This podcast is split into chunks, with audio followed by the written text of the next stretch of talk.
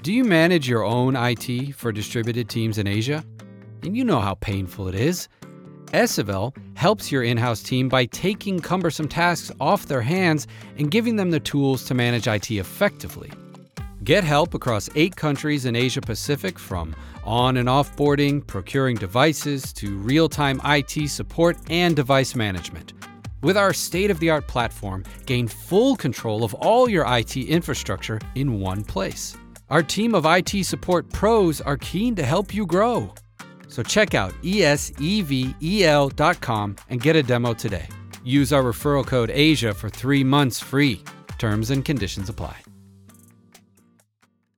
consumer demand will accelerate the need for security, privacy, and regulation. It's like zero knowledge, right? ZK, where you can prove something is true without revealing all information. And of course, security infrastructure, which is I think is very interesting and important at this current moment, even before the next bull market. For example, one of the companies we invested into Ledger, a digital asset uh, hardware wallet. You basically have an app store interface where you can trade, you can stake. We see a lot of uh, adoption of crypto in not just the retail space, because of the increased awareness in the media, new DeFi applications coming up but also in the adoption of enterprise space, right? So a lot of these enterprises will be thinking to themselves, okay, in my treasury, not just do I need to hold USD and other currencies, maybe I need to also hold Bitcoin or something else. DBS Bank, they're now holding up some of this sandbox land. Where do they hold it? They can't hold it just in a wallet and then they throw it into some cabinet somewhere. They need to have the right security hardware. So we believe this will accelerate the adoption of applications like Ledger, which is like a hardware wallet for both retail and enterprise. So we believe that the old saying of sell shovels during a gold rush is still very, very true.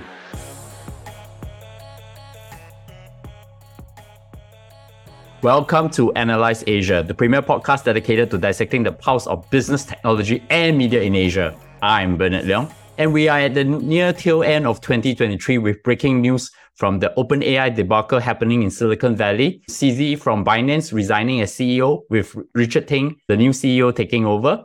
With me today, Kelly Choo, founding partner from True Global Ventures, to discuss where AI and crypto will be heading in 2024. So, Kelly, welcome to the show again. Thank you so much, uh, Bernard. Um, thank you for getting me on again. I still remember our last interview in January and now it's about 10 11 months uh, on. Yeah so much have happened right? You were here to talk about the five mega trends but just before we get into the main subject of the day it is always important to ask you what have you been up to? Well we've been we've been extremely busy. We've been helping a lot of our portfolios our current portfolios as well as our this pipeline of portfolios to leverage on what we call the five mega trends which we will talk about i guess today later on in, in this uh, show. Um, and one of them is i mean oh, everyone knows it's the generative ai trend uh, but you know, how do we actually navigate this area because it's so hot? Everyone's looking at this this area, right? And then how do we actually look at it from a you know regulatory perspective? How do we look at it from a metaverse? How do we look at, at security and digital assets? These are all things in the in the mega trends that we are looking at and helping these uh, portfolios. So there is a very famous quote is you know nothing happens and nothing happens and then everything happens at once so before we start because this morning breaking news came on cz who has just basically stepped down as CEO from Binance, and he's definitely one of the titans in the crypto space.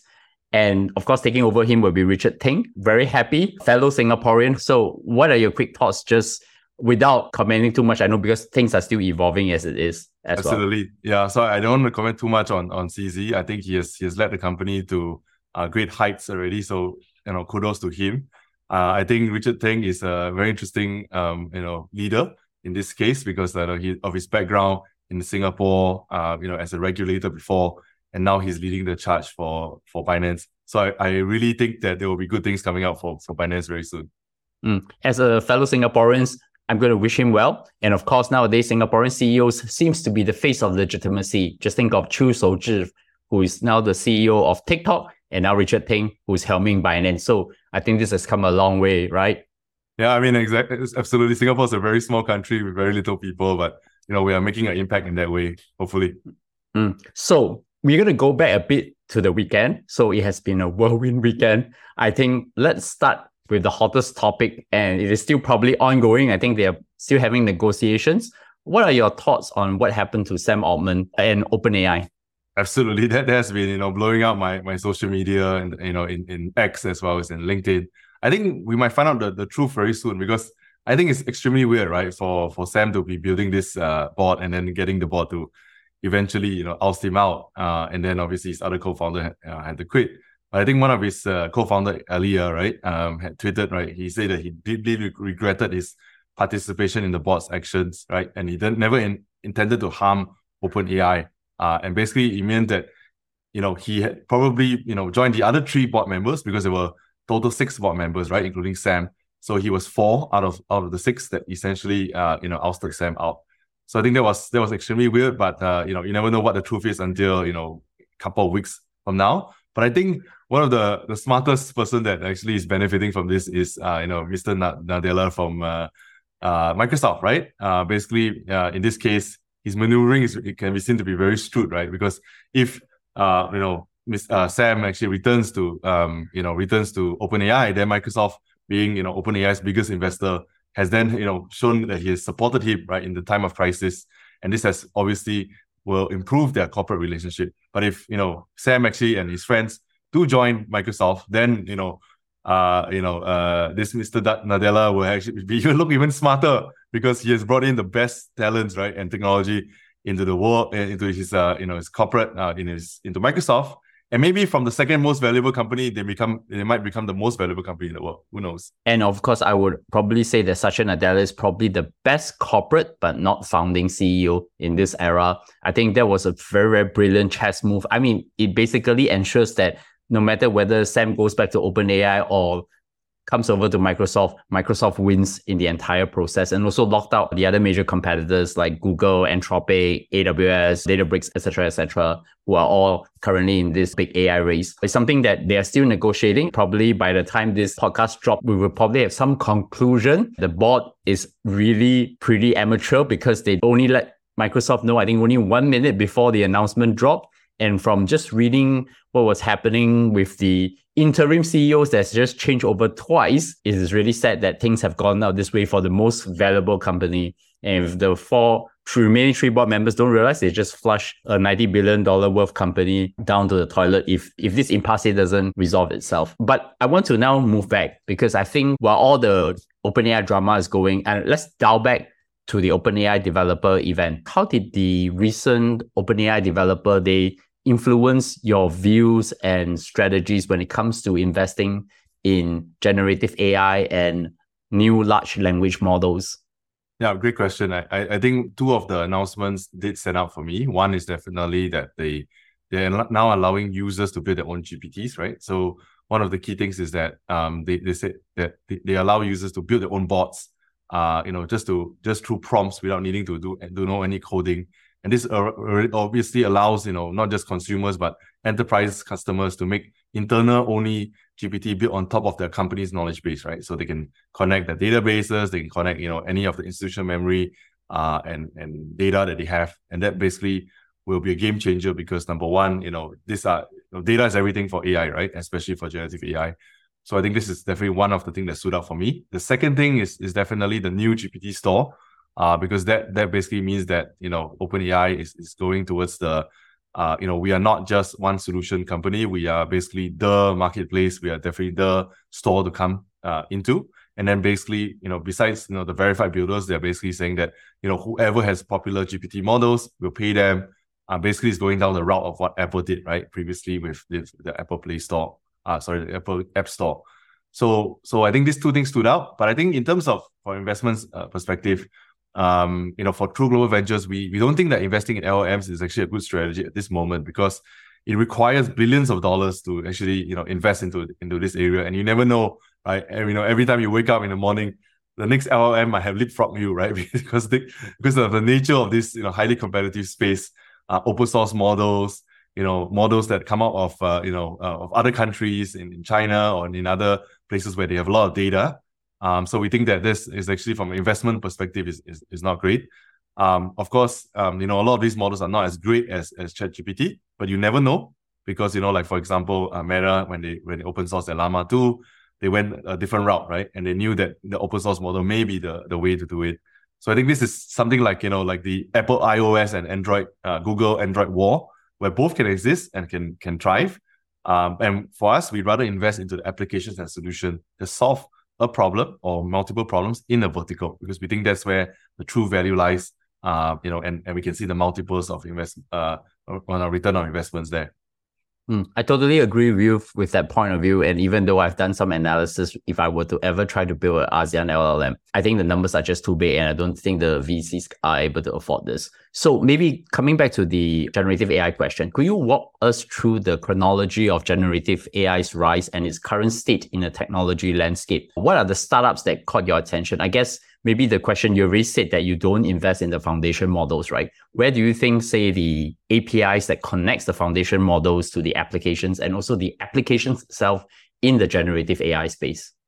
Sure. So, so the chronology of uh, generative AI, I mean, depends on, on who wrote the, in this case, the chronology. But I think if you look at it from a quarter by quarter basis, I think in quarter one of 2023, earlier this year, right? I think mostly they were very experimental. You know, a lot of the executives that were surveyed during the time saying, you know, they were trying certain things out, uh, but it was not, you know, conclusive because they, they don't know how to actually implement it. You know, concerns of, you know, security of the, their own data were there. So I think that all these were, were out there in, in quarter one. Um, and, you know, IBM, I think also conducted a survey during the time in quarter one, is it? And they found that 45% of these cloud leaders, um, you know, surveyed, they expressed concerns, right? In all these areas of cybersecurity, privacy, confidentiality. So there were a lot of, uh, I would say, unknowns at the time and a lot of concerns. And then in quarter two, I think that that when you know a little bit of, of things changed, McKinsey uh, global survey confirmed of the explosive growth of these tools. So I think not just in terms of the foundational model, but also in a lot of the applications that came out. Uh, and of course, one third of these survey respondents re- responded that their organiza- organizations are using something right in this area. Of course, they didn't reveal too much because it was competitive. Some said, of course, like uh, you know, customer service. Some says you know things like helping their, their staff write better, uh, or you know basically look at data faster, right? So these are areas that that uh, you know came out, and of course there was there was an MIT re- technology review that showed that this accelerating adoption was actually happening across Asia, not just in terms of you know US and, and Europe. So that was in quarter two, and then quarter three, I think this led to more acceleration, right? So um, but a lot of the companies that were smaller, they were struggling with the rise of this uh, generative AI. So I remember, you know, a couple of uh, family officers, a couple of uh, other peer venture capitalists who, who spoke to us. We, were we were chatting and we are talking about how to actually implement some of this, uh, you know, generative AI because they were they were wondering, right? Because everyone, including their bosses, their bosses' bosses, and basically the board is asking the same question, like, how do we do this? Because everyone they, they see in the, in the news is actually adopting this. So, you know, Deloitte AI Institute also at the time unveiled a, a new report, right? Gen- talking about generative AI use cases across six major industry verticals. So there was one of the first few, uh, you know, reports that came out that basically said, you know, how do you actually use it rather than, you know, just using, you know, chat GPT to, to do your homework faster or to answer questions. And then, of course, our most exciting, which is Q4, this uh, this quarter itself, we see a lot of competitive news coming out, right? Google announcing their major expansion in the generative AI search making it available in 120 countries. Thomson Reuters, like for example, unveiled their generative AI strategy to transform the future of professionals. Qualcomm itself, from a hardware perspective, not just you know Nvidia, right, announced their their Snapdragon Gen 3, which is you know indicating maybe we don't know yet 100% that we will have maybe LM models running on on phones in 2024, right? So these are all trends that we see throughout the year itself. But I think what some of the companies that, that caught our eye, I mean, one of one of them specifically I can share uh, it's a startup that basically is into online education. This is for kids, right? K, uh, K to 12. And why they're interesting to us is because they have the largest corpus of educated educators created content for the past eight to nine years. So from that perspective, you know, they are they're superior because there's no other you know data set like this. They're largest probably in the world. And they're able to use this data to train their LLM. And by training their LLMs or their large language models, they're now able to generate new content for both you know teachers educators as well as, as as parents. So you can say things like oh my kid loves math right? Uh, but he also likes lego. And this can generate in real time some sort of math uh, training program curriculum with lego. And you can you can translate this into you know 10 20 30 different languages in almost in an instant. So these are some of the uh, examples of generative ai where it's verticalized it's disrupting uh, you know a space that's very traditional. And we like this kind of companies I basically dive in the dwell between the AI and the crypto space myself, and I actually find really some similarities. To me, an LLM is no different from an L1 blockchain. So I think my question to you then is what type of business models are going to be proving to be successful in the generative AI space and how True Global Ventures is going to engage with these models when it comes to evaluation of the startups? I, I, I think um, this area of um, you know generative AI space is, is always evolving, and as I mentioned previously, we, we don't want to be investing in the LLMs itself. Um, we think that you know just like just like in blockchain, right? Investing in layer ones can be a huge risk because you don't know which layer one will will do better than the other, right? Everyone is, is claiming to be like the Ethereum killer, right, or the Bitcoin killer, and and you never know which one is going to be the, the next one. I think uh, you know as as high risk you get high re- uh, rewards, obviously, but you know there is a there is a you know a huge uh, you know kind of unfair advantage that, that Ethereum has because they have the most developers, they have the most apps, they're the most total value locked, right? Basically money that's that's locked into their into their chain itself. So they have a really, really strong network effect that's extremely hard to break, right? So similarly, we think the same that is happening now for OpenAI and some of the other top LLMs. So they will be able to, you know, pull together all the best apps or the best applicate, uh, you know, other uh, forms of data to basically basically train their their models as well as, as well as to create new apps on top of that. So we think, uh, as we mentioned, the verticalized um, parts of of different segments uh, will be actually disrupted using generative AI. So uh, you know we, we're happy to talk about some of them uh, you know in the next couple of questions. Um, but basically these verticals are the ones that will be affected the most and therefore they'll be the most value created, right? And we don't, don't think actually the business models will fundamentally change, right? They won't change because uh, fundamentally how they make money is either through you know um, monetization of B2B SaaS, uh, you know, of infrastructure where you lease out the infrastructure so these are the areas that we really, really want to uh, invest into. So where is True Global Ventures at when it comes to investing in AI startups? Do you invest in the category? Yeah, so so we traditionally we actually started investing in uh, AI companies in 2011. So this is not our first foray into into AI AI investments. Uh, myself, you know, I think you know, back in 2008, I started a uh, AI ML company, which basically looked at you know the social media and, and crawled the social media to understand the sentiments of what people were saying on brands, on policies, and different areas. So from that experience, as well as from the investment perspective, we've been investing in this in this space for some time now. Of course, now with the acceleration of uh, AI awareness due to generative AI, these are uh, areas that we really, really want to look at. So, like for example, uh, we have you know legal AI, where we use AI to basically look at contracts and basically make it more efficient to see whether you know the lawyers are need to basically look at you know the the, the legal contracts or not. So it helps them reduce costs, reduce time, basically to save them money, right, and and and resources.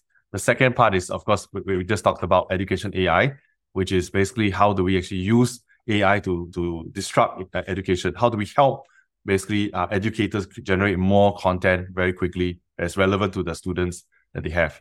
And then another area is revenue AI, basically using uh, AI to help um, you know corporates to to do better revenue. So basically signals, basically what are people saying online that could signal your salespeople to basically close better, right? So that's what we call revenue AI. And then things like code related AI. So basically on your development front, how do you uh, enable your your programmers who are maybe not as, as experienced as a CTO or maybe a, a very uh, experienced programmer? How do you get them to a point where they become much better at, at coding, right? So basically, uh, you know, code reduction, code optimization, uh, things that basically make them even more efficient uh, in coding itself. So we think all these have a material impact on productivity, and also not just productivity, but it also helps to um, some of these companies to have more revenue streams. Now that we have done a lot on the generative AI side, and I think I see where your, your point of view is going, are you going to think about also looking at anything within the enterprise AI space as well? For sure. Okay. I, I think I think the and the I mean for us as as a fund, we we mostly invest into uh, B two B, right? So so corporate as well as um uh, B, sometimes B two B to C, but mostly B two B. So definitely we think that, that enterprise AI is, is a space that is very interesting to us. Okay, I will definitely come to you. Of course, I'm joking here, but we will talk further on that. Um, I guess let's go back to the start of the year. You came onto the show and you talk about the five uh, Web3 or crypto megatrends. I think it's a good time to actually review what worked and what didn't. Uh, this is a very typical way of thinking about reflecting on this whole year. So, which one worked out and which one didn't? Absolutely, yeah. So, so I think uh, you know, 2018, just for everyone's viewer who viewers who are who didn't hear the last you know interview, every five years we actually talk about new mega trends. So, 2018 we talk about uh, five mega trends that uh, you know we we communicated to the market. Uh, one of them we got extremely right, which was uh, metaverse, and uh, that basically gave us you know a huge return for our last fund. Um, and and you know in 2023, early January 2023, we actually communicated another five mega trends, right? So the two, I would say I'll lump the two of them together, which is centralization is dead, decentralization is more than back, as well as consumer demand will accelerate the need for security, privacy, regulation. That in itself is actually accelerating faster than you know what we expected. We expected this to be maybe two, three, five years out, right? But we see the trend now happening, obviously gaining momentum due to the SEC uh, you know, uh, issues with the Bitcoin ETF, especially the, the, the spot ETF. We think this this is a, actually a very interesting position to be in because, uh, you know, this is basically where a lot of legal challenges has been, you know, in, in the past. But now we, we see that if this is actually approved, um, then obviously a lot of institutional money will come in. And you'll see, like, like for example, traditional finance uh, getting a lot larger share in the Bitcoin market, right? Because the CME uh, group's uh, rise in the Bitcoin future trading has already seen that it's been larger than a lot of the other you know, traditional Web3 uh, markets out there. And because of this anticipation of this spot uh, Bitcoin ETFs, we see a lot of this impact on the, the demand and the price. In the last couple of weeks, you know, price has been going up. You know, you never know. You can never project this kind of things. It might go up or down. But I think there's a lot of anticipation that this uh, spot Bitcoin ETF in the US will be approved, right? And this is not the, I mean, to be clear, this is not the only spot Bitcoin ETF, right? because there are others that were already approved outside of the US. But why the US is so important is because it's a key market, right? Everyone sees it as one of the leaders of this space. So with that uh, approval, then we think that you know this this demand will go up. And of course, you know Bitcoin halving in 2024, April 2024, we think we'll have a positive driver on this, uh, you know, the price of Bitcoin itself. So we think that this trend will will, will continue to to accelerate, right? And we think that Bitcoin is the you know the the the key or the fundamental use case for decentralization in this in for us. Uh, and of course, security, privacy regulation will happen, and we'll, we can talk about a little bit more about that in, in the next few, uh, you know, segments of this interview. Thank you. And then the second, uh, or the third trend, I would say, right, because the first two were, were trend one and two, is basically, uh, you know, decentralized AI in Web three getting real user traction, right? Finally, right. This was one of the mega trends that we got wrong in 20, in 2018 we we talked about you know how uh, AI and and Web three uh, and decentralization will, will happen, but we got it wrong during the time. But now we really feel that this is is coming, right? Because we think that the internet is you know not owned by anyone when it first started, right? It should be a top priority today to actually regulate AI development, you know, in any country, starting with the US. Uh, you know, we think that you know US is probably nine months ahead of China as well as even more ahead of the rest of the world. But with ChatGPT's success, right, this shows that there's actually u- real user traction in both consumer as well as enterprise, right? And also in this Web3 space because of, of blockchain coming in and decentralizing a lot of these uh, functions. So we think that there's a lot of cost savings that can that can happen by you know by these co- corporates. So some stats just to, to share uh, with everyone.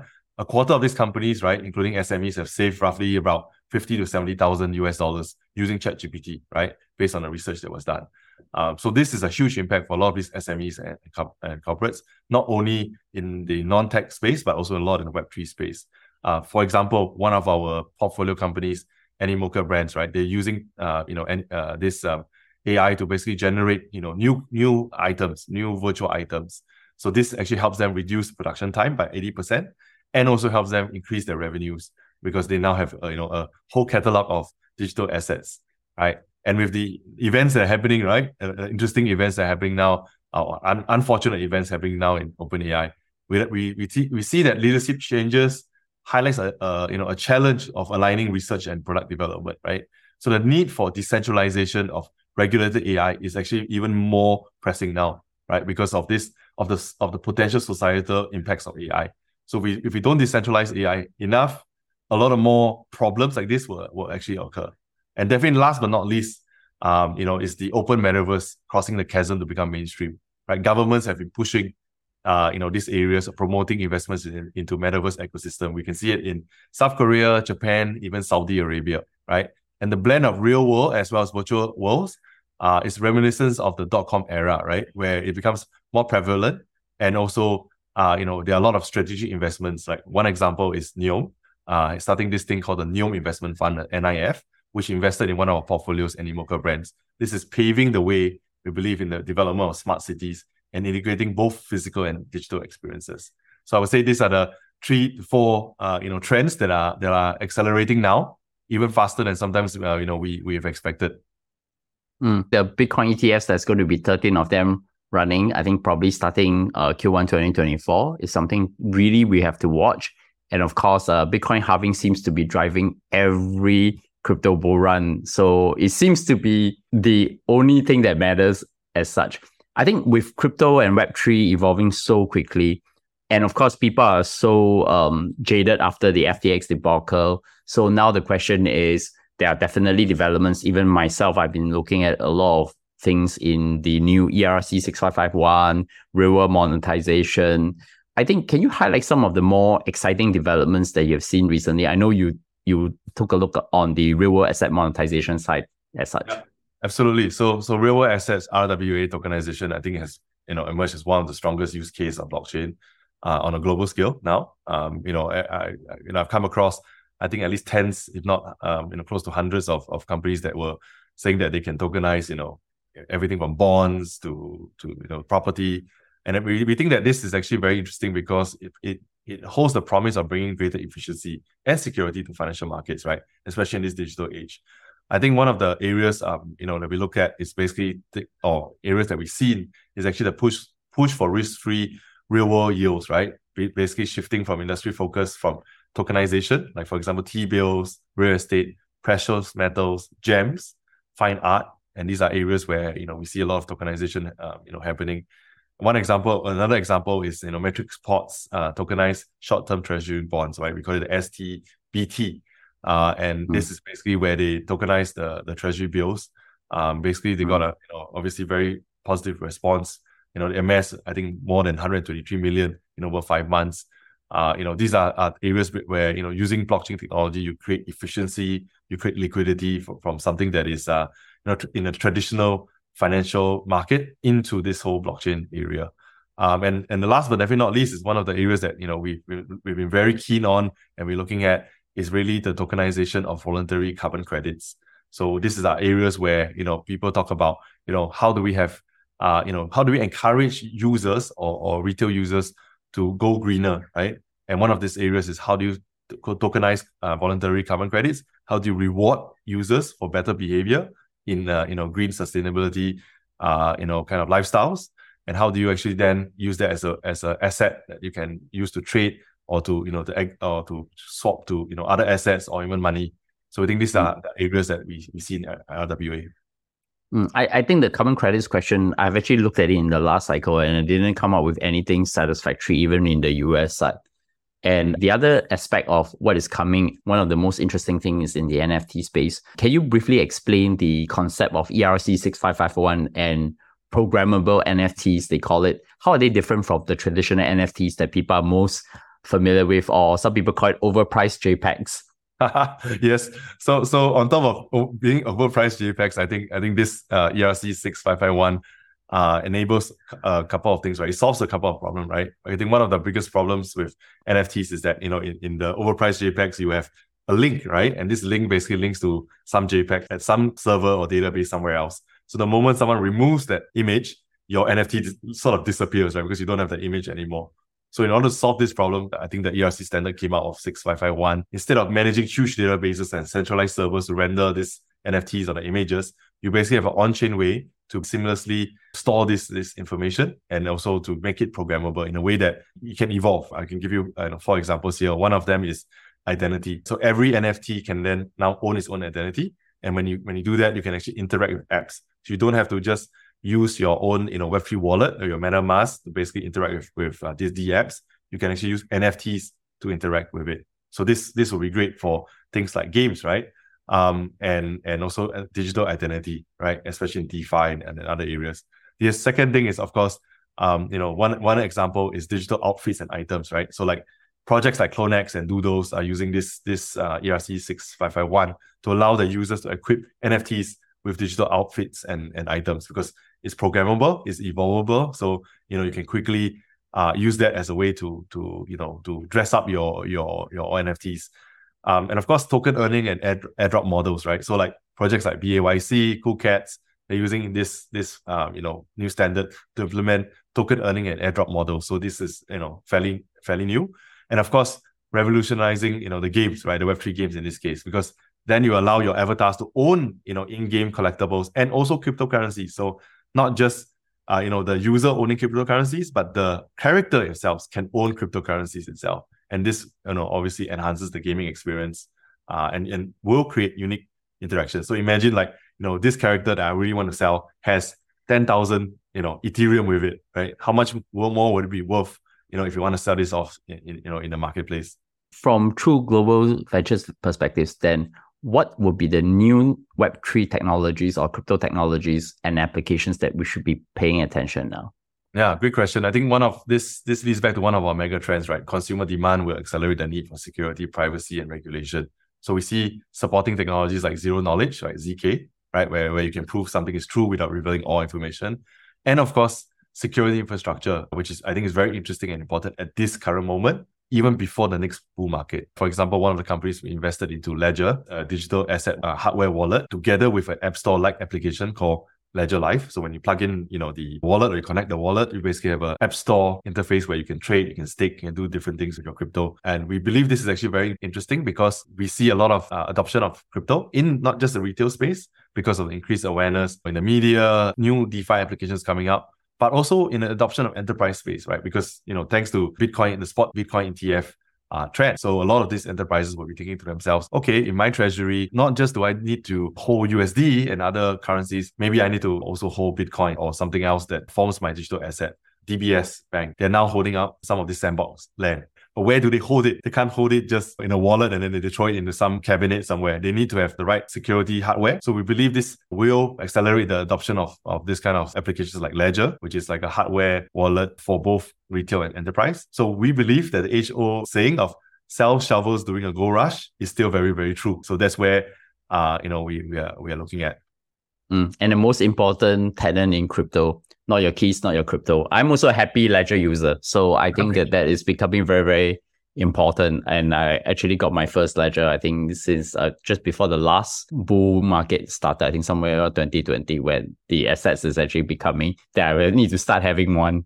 Let me go back to the metaverse because we talk about generative AI and we talk about crypto web3. How do you see specifically AI? I think what they call non-player characters or NPCs, because I'm a advanced Dungeons and Dragons player many many years ago. So this is not this is something I really look forward to. How did this enhancing the user experience within the metaverse? I think that that world is coming, or even the Westworld too. Absolutely, I don't know about Westworld but maybe maybe Westworld might happen. Robotic robots might take over us. Uh, but I, I think there has been some significant improvements in this area, right? Uh, one of our portfolios, like the Sandbox, right, which is the leading one of the leading or the leading open metaverse uh, project out there, uh, basically they, they've used tools like generation of, of voice so text to speech right when you type in something you can generate natural sounding voices you can tweak the you know the tone the pitch and everything uh, you know generation of background story and mood of the NPC, NPC so you can literally say you know this character you know you know comes from a very uh, you know poor family and basically he has gone through a lot of hardships whatever right? And then the way he responds to you will, will come from that perspective right? And then this is generated from a from a interaction with the you know the, the player's perspective.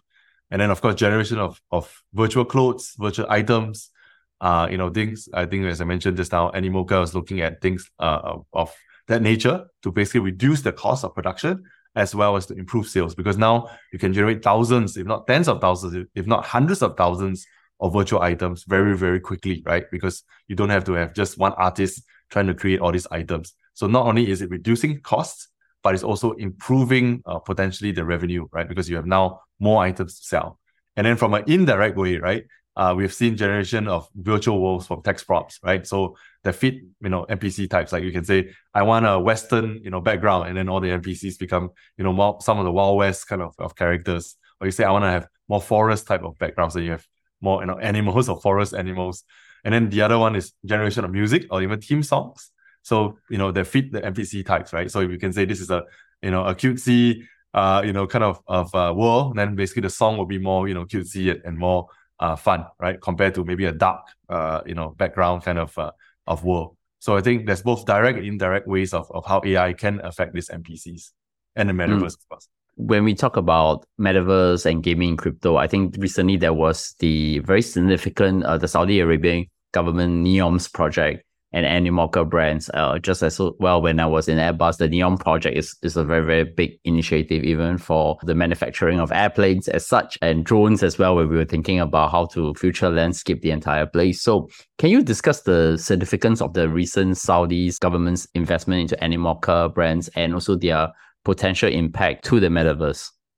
Sure. As part of this strategic strategic relationship, Animoca brands will work with Neom, right, on building Web3 enterprise service capabilities with global commercial applicability, right? So they're building in Middle East, in Saudi Arabia, and basically trialing it there, and then basically seeing how we, they can bring it to the world, right?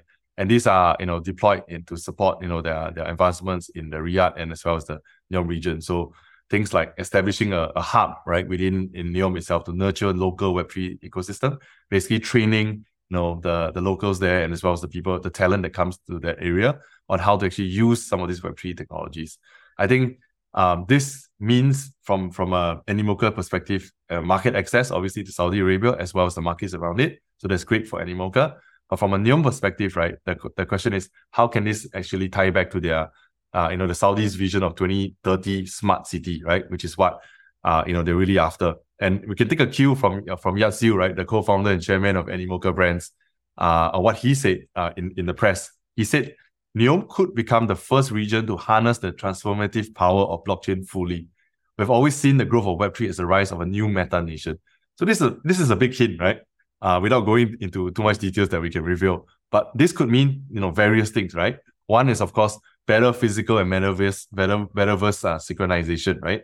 Building a digital twin of buildings testing concepts like maybe theme parks, you know, different buildings, different concepts on the metaverse, and then getting the the response from that, and then actually building an uh, actual building, an actual you know theme park uh, in the real world, right? So there's some sort of digital synchronization uh, there between physical and metaverse. Things like maybe tokenization of certain assets, right? And they could tokenize, you know, certain uh, you know areas and say this is for investments for external investors that creates liquidity that creates you know a marketplace. Or even things like land and house uh, housing registers right on the blockchain. We've seen such use cases before where you put you know who owns this particular land or this particular house or this particular apartment on the blockchain. So there's no you know um, argument who actually legally owns it. So there are many things but i would say that know, i encourage anyone who's listening here who's very interested in web3 and blockchain technologies in smart cities to watch this space very, very closely because there's going to be more announcements coming soon. I want to dive into another segue, which is the Apple Vision Pro. I think it's probably is like building the most iPhone-like VR goggle glasses. To me, actually, it disrupts not just the AR VR space, but actually, it, if you really look into the demos, you almost don't need a TV anymore. Mm. Or with with the with the Vision Pro. So one, how do you think Apple's foray into the VR and AR space will change the metaverse market? Yeah, I, I think this is literally one of the game changers, right? With pun intended or no pun intended. Because I think Vision Pro, uh, Apple's Vision Pro is all about, you know, using eye tracking from my perspective and removing the need for, you know, controllers, right?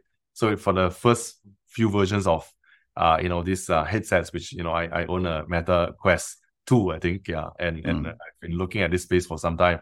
Uh, I think the the cumbersomeness of using that that controller really you know limits the kind of interaction that you can have. So just like how Apple, I think, mostly removes the need for stylus pens in smartphones with their you know Apple iPhone. I think the same they're trying to do here for you know this uh, you know goggles itself. So having superior eye tracking and you know like intention, like when you point like a mouse towards a particular item, and having that item be selected or interacting with the item, I think that's the, really the game changer. I think there will be a lot more innovative apps and games that we haven't even thought about that will suddenly become more useful because of this natural way of, of interaction. And I think this is literally where uh, this will go. Mm. So where do you think the AR and VR market will go from there? I, I, I think like most most technologies, it will always start out with gaming and entertainment markets first for mass adoption of consumers simply because that's the easiest way for to attract someone to buy those headsets, right? I mean, short of giving those headsets away for free to consumers, which they probably would never do because it, it will incur a huge loss. Um, I think gaming, entertainment, like what you said, you know, big screens, a movie theater, uh, you know, a thousand inch, uh, you know, movie theater at your home. These are things that people will resonate with, right? I mean, can you imagine sitting on a sofa, uh, you know, watching Netflix in a thousand inch, uh, you know, home theater without buying a thousand inch projection mm. TV? This, these are the kind of use cases that will attract, you know, obviously the mass adoption for consumers. But from a corporate perspective, I think this is, I mean, I think it's less clear. But I think one of the areas uh, that that I would like to see is actually the virtual human conference calls, right? So like the other party, like for example, I and you now, right, where we see each other on the screen, but I can if I can see you, you know, with in real life, like you look like literally across the table from me. I think this could be one of the you know first widely used use cases uh, in, on top of you know industrial training that's already happening, right? Because there's a lot of use cases where you can put on a headset, you can you know do you know overlays of how you can train in, in industrial uh you know use cases. But I think having you know a person looking at their body languages across the table is something that we still cannot replicate uh, now with current technology. It is almost without doubt now that the securities exchange commission is going to approve the bitcoin etf starting with blackrock and the rest and eventually conversion of the grayscale bitcoin trust which is the gbtc to a spot etf uh, due to the recent loss of the lawsuit. So that means institutional investors are coming to crypto I think to me, there's some interesting interplay here, right? What does that mean for the crypto ecosystem as a balance between decentralization and other financial innovations in the space itself? I mean, now we have centralized investors coming into the decentralized space, which is the irony, uh, obviously. Yes. So so it's a, it's a it's a great question. I, I think there will always be two markets that will coexist, right? So number one, the first market will, you know, want to stay anonymous. People who want to stay anonymous, they will refuse KYC, they will refuse regulation, they will use uh, you know, Bitcoin, crypto as, as a way to generate wealth, uh, maybe exchange wealth, move wealth, uh, and then they will refuse, you know, all sorts of uh, regulations and, and KYC of this. Uh, and then, of course, on the other side, crypto will finally be accepted as an alternative asset class, right, by institutional investors and corporates, which we are very excited about because this means that you legitimize, you know, an area where there wasn't much regulation, there wasn't much, you know, ways to to play, and everyone says, hey, this is you know, so it's scamish, right? Or this is something that we don't understand, we can't touch because there's no regulation around it. So for the for the second part, I think this is what we are very excited about. And because these innovations will will accelerate innovations, both sides, right? Uh, we think they will become very symbiotic with each other. So there will be, you know, some uh, you know, privacy um, uh, retaining technologies that will come up for the consumer side that will be adopted by you know the institutional side, and vice versa, right? How the institution actually you know better get better uh, technologies to do payments cross border. This will be then adopted by the, by the consumers too. So we think that it's really symbiotic for both. I said this in 2014. Crypto, the cryptocurrency market is a voting machine in the short run and a weighing machine in the long run. So I want to ask you that what are the chances for other cryptocurrencies such as Ethereum and Solana to be the next wave of the ETFs, or how would that change the investment landscape? Yeah, I, I I think that that Ethereum has a has a good chance because obviously number one, BlackRock has already put it you know put in a filing on this, uh, and then obviously others will will, will follow, uh, especially the major ones. Uh, I think the other major layer ones might also follow. I don't know about Solana itself uh, or others, right? Uh, but I think this is definitely the trend. I think the next one will definitely be, or might ha- highly chance, high chance to be Ethereum. Uh, and what this means is that it'll be more mass awareness, right? Mass adoption of Web3 technologies and crypto. And that's really the dream, right, of all investors in this space that there is mass adoption. Because everyone has been, you know, kind of saying, oh, you know, this Web3 thing is so small, it's so niche, you know, what's the market size? You know, I, I, I don't get this, right? And then if this happens, which we think it will happen, then you know there'll be mass adoption. But I think there's still a lot of major skeptics. Uh, but it's good the tourist VCs have left. Now, you know, I'm still the same Web3 angel investor as before. My street cred probably have gone up. I think yours also increased as well. So maybe curious to ask then, how do you envision regulatory changes that's shaping the future of cryptocurrency, ETFs, and investor strategies. I mean, there's the emergence of Dubai, London, Hong Kong this year, in addition to Singapore, as crypto hubs enabling this type of innovation. Yeah, absolutely. I, I mean, this is one of the, the, the mega trends that we talked about, right? Which is regulation and, and better security because, um, you know, we, we believe that this is the way that the, the world should work, um, especially if the governments are, are going to be involved as well as the big corporates are involved. You need some sort of framework to to protect not just the uh, you know, the the consumers, but also the the corporates that are part of this. So that's one of the reasons why we've been pushing for the last, I would say, 18 months or so, uh, our portfolios to actually get licenses and to be regulated because we think this is really the future, right?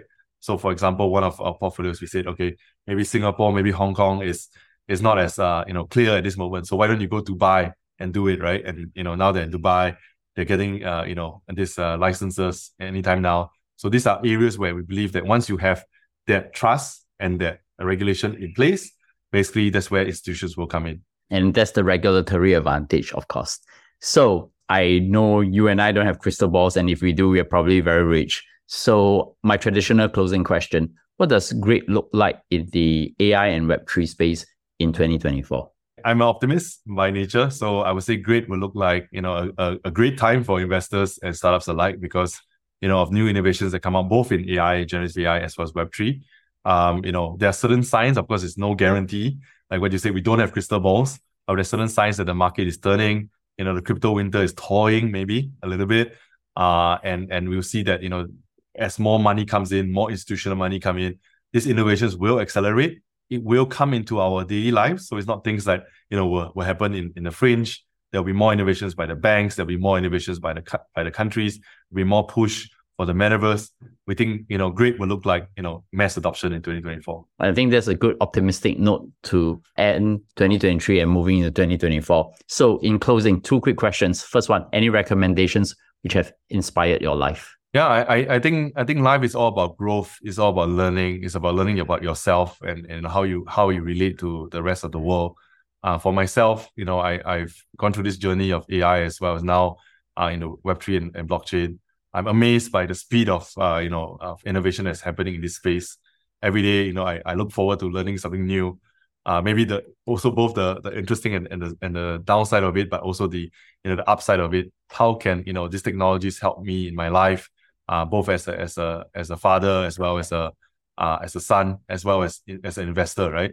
uh, how does it shape the you know the future world for our children right? I think this is another big big area of, of thought uh, for myself. So these innovations actually do drive me and and the speed of innovation uh, and excitement of these new things uh, you know is something that you know gets me up and bed uh, gets me out in the morning very very quickly and, and very very happy and charged for the day thank you so much for that inspiration how can my audience find you yeah, so so the, the audience can can find me two ways. One is of course go to LinkedIn, search for Kelly Choo, K E L L Y C H O O. I'm probably the first first uh, hit that is a that is a guy. So try not to add uh, any Kelly Choos. There are ladies there. Um, yeah, in, in based in Singapore. Uh, so that's one way you can uh, you know add me and, and say hi. Uh, another way is of course to uh, drop me an email. Um, you know my email is Kelly K E L Y dot C H O O Choo at trueglobalventures.com. Mm, totally. You can subscribe this podcast through YouTube and everywhere else, every podcast platform. And of course, sign up for our newsletter and we look forward to see you. And of course, let's talk again in the next quarter or so and we can have this conversation again. Yep, great, great. Thanks, thanks so much, Manny, for this.